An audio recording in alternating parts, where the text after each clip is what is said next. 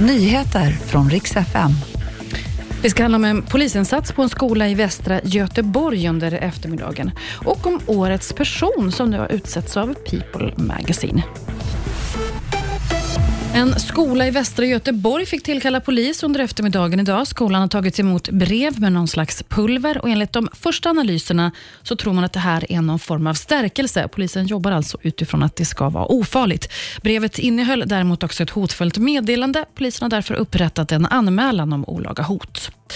Säkerhetsläget i Sverige har förvärrats ännu mer och det här är efter att terrornivån höjdes i somras enligt Säpo.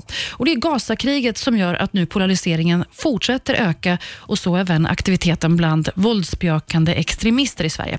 Igår varnade även EU-kommissionären Ylva Johansson för att man ser en ökad risk för terrorhot i Sverige, inte minst runt julhelg.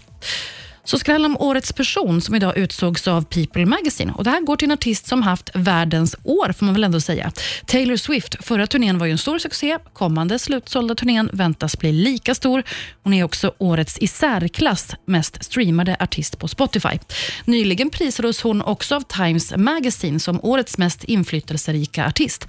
Och nu har hon alltså valts till årets person. Tidigare vinnare av det här priset är bland annat Ukrainas president Zelensky, Elon Musk och Greta Thunberg. Och Det var nyheterna. Jag heter Maria Granström.